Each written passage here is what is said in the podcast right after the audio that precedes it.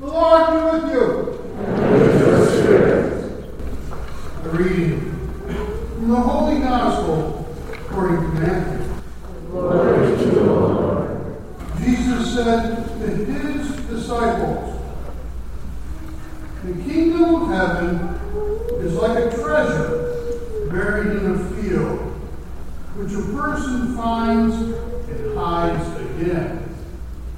And out of joy goes and sells all that he has and buys that field. Again, the kingdom of heaven is like a merchant searching for fine pearls. When he finds a pearl of great price, he goes and sells all that he has and buys it. Again, the kingdom of heaven is like a net thrown into the sea, which collects fish of every kind. When it is full, they haul it ashore and sit down to put what is good into buckets. What is bad, they throw away. Thus would be at the end of the age. The angels will go out and separate the wicked from the righteous and throw them into the fiery furnace, where there will be wailing and grinding of teeth. Do you understand all these things? And they answered, Yes. And he replied, And every scribe who has been instructed into the kingdom of heaven is like the head of a household who brings from his storeroom both the new and the old. Gospel of the Lord. Praise to the Lord Jesus Christ. Most of us are somewhat familiar, if not very good, with the story of conversion of St. Augustine, perhaps one of the most famous conversion stories since St. Paul. It was a long, it was a long journey. One was painful for him at times. He was searching for something, and he found it. He was searching for God. He was searching God as he found him in Jesus Christ. And he was searching for the church. Remember, St. Augustine didn't simply believe in God. He realized that God revealed himself in and through his church. And so, he could say, when he found this, late have I loved thee, beauty ever ancient, ever new. But he found the treasure, and he found the pearl. And as he describes his journey, it may be the journey of many people. He could say, as only St. Augustine could say, he said, For behold, you were within me, and I outside. And I sought you outside. And in my ugliness fell upon the lovely things that you had made. You were with me, and I was not with you. I was kept from you by those things. Yet if they had not been in you, they would not have been at all. You called and cried to me and wrote upon my deafness. You sent forth your light and shone upon me and chased away my blindness. You breathed fragrance upon me, and I drew in my breath and do now pant for you. You touched me, and I have earned for your peace. That's his gospel. He found the treasure. Our Lord speaks of. Something that's available to everyone. It's not hidden. This of great price. It's right there. There are some people who realize it and embrace it. Many do not. You know, the kingdom of heaven, we have to love God. When we experience infinite beauty face to face, so to speak, when we see the beatific vision, when we know God as we know one another, we have to love Him. Not in this world, not in this kingdom. The kingdom of God on earth, we have to make a choice. God will encourage us, draw us to Himself, He will not overwhelm us. C.S. Lewis said, He cannot ravish us, He can only move us. We have to make a decision. And very often, when people are faced with this with God, with the church, they don't embrace this pearl. There are certain people who I think are quite amazing in the scriptures that way. One of them is Pilate. Pontius Pilate is an interesting man. He's faced with our Lord in his trial. And it would seem that Pilate is attracted to our Lord. For a moment, in Pilate, the flame is lit, and then it's blown out. And if it happens for a second time, Pilate again is attracted.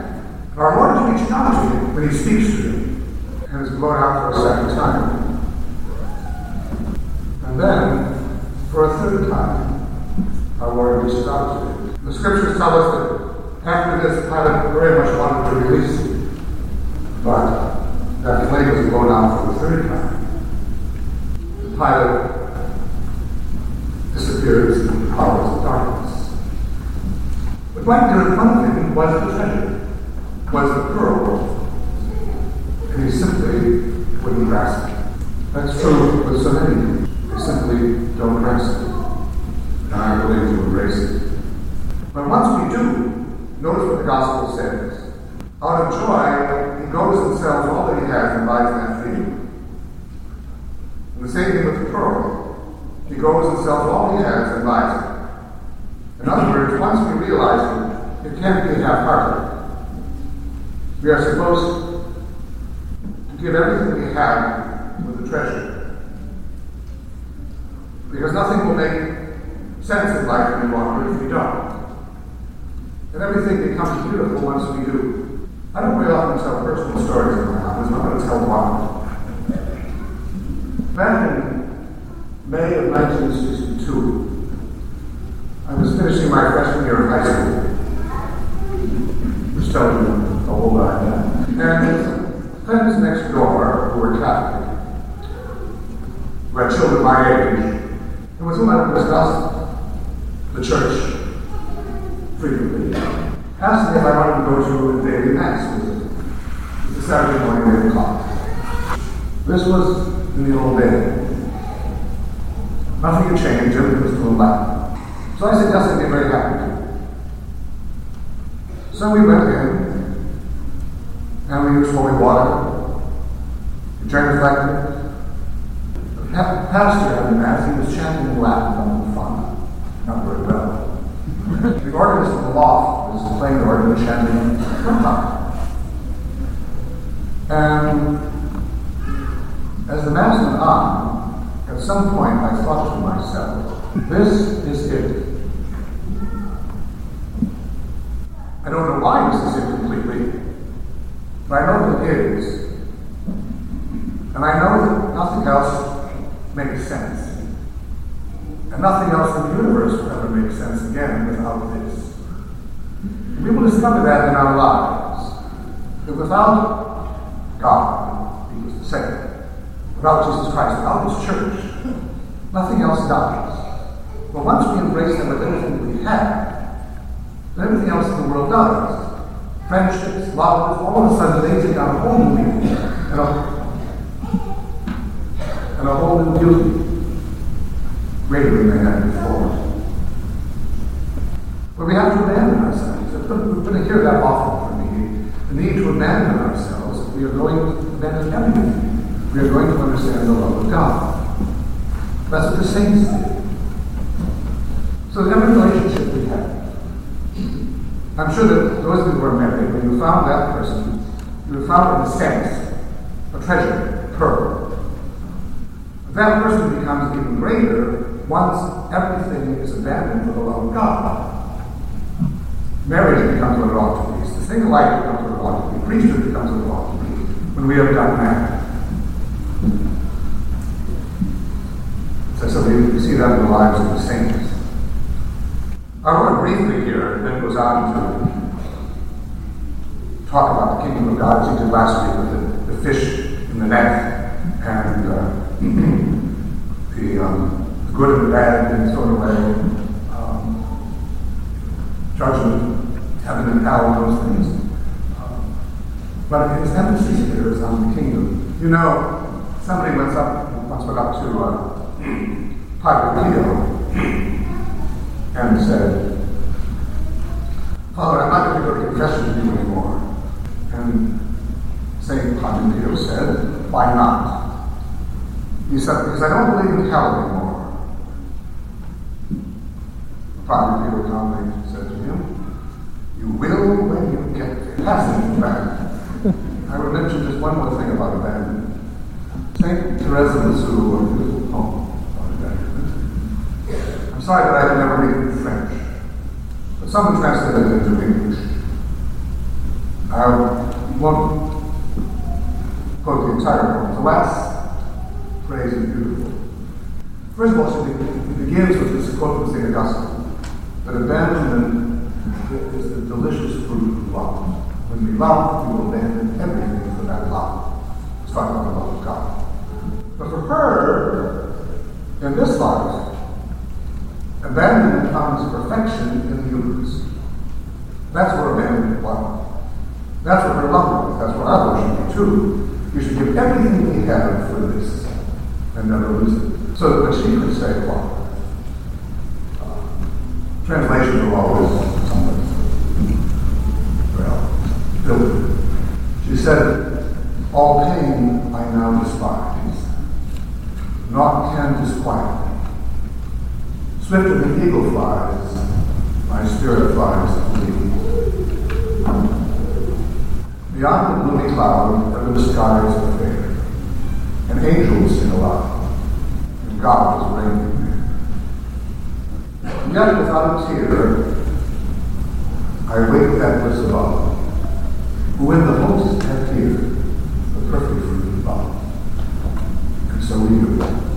We should do everything we have for it. We should also make sure that the world